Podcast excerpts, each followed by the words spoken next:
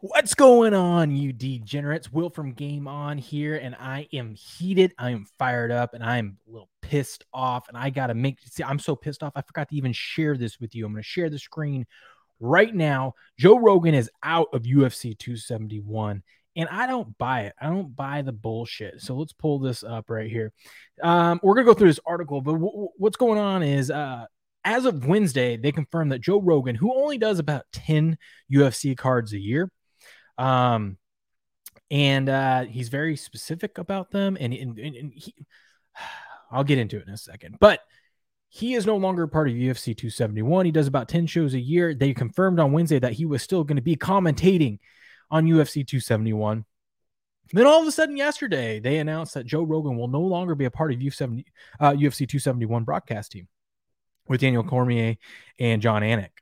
And it's just bizarre. And the reason that they give this excuse, they say that it's because of a scheduling conflict. So he had to cancel on the UFC.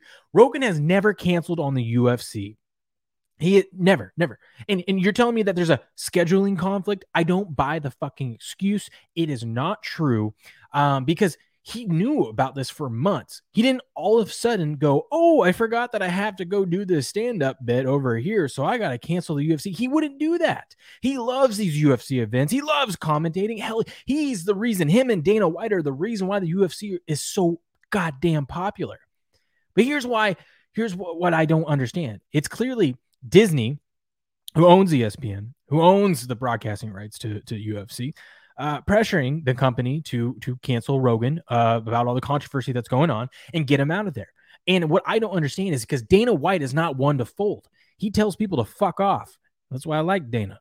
He does. He's the one that has been going through this, uh, ignoring all this woke bullshit, and has been even through the, the the the the Corona stuff, the mandates, all this shit. He has been pressing forward. He's been the face. He's been the one sport that has said "fuck you" to all the mandates, to all the woke bullshit, and that's why they are so successful over there at the UFC.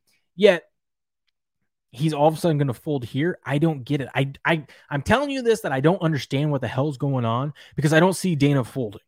So how the hell did they get Rogan out there? But I don't buy the bullshit that all of a sudden that he had a scheduling conflict, right?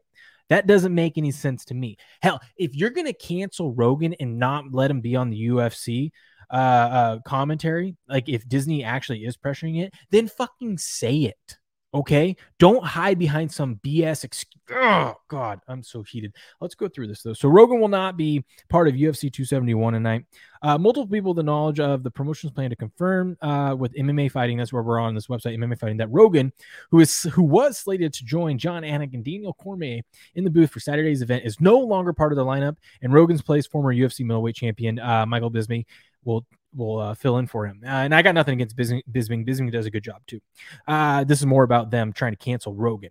Uh, Rogan did not respond to MMA fighting on a request for comment on the shift. And, uh, you know, here it says on Wednesday afternoon, MMA fighting confirmed that the usual trio, Anik, Rogan, and Cormier, would be set to call the fights. That's no longer the case. Rogan has been grappling with controversies in the recent weeks. Yes, we know all that. Um, so they don't really have much here on it. Uh, the, the, the, statement issued Friday from the UFC told MMA Fighting that Rogan had a scheduling conflict for UFC 271 and is scheduled to work commentary for UFC 272. I don't believe it. I don't buy it. Hey, guess what, you UFC? You want us to buy this? You want me to buy this fight? I'm not going to buy this fight. It's nothing against the UFC, unless you know they clearly signed off on this bullshit. But uh, uh, I'm not buying this fight. I was going to, but I'm not going to. I'm not going to buy these fights until they let Rogan back on.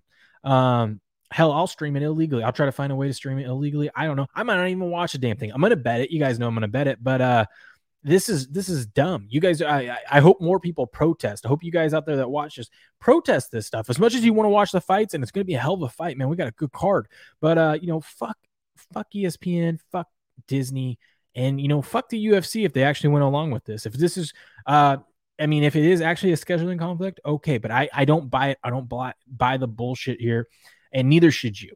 Um, comment below. Let me know what you think. Is is this actually a scheduling conflict? Do I have it wrong, or do you think there's more to this? I don't know, but uh, I will not be watching the fights tonight. So, uh, uh, you know what? Fuck you, ESPN. I'll talk to you degenerates.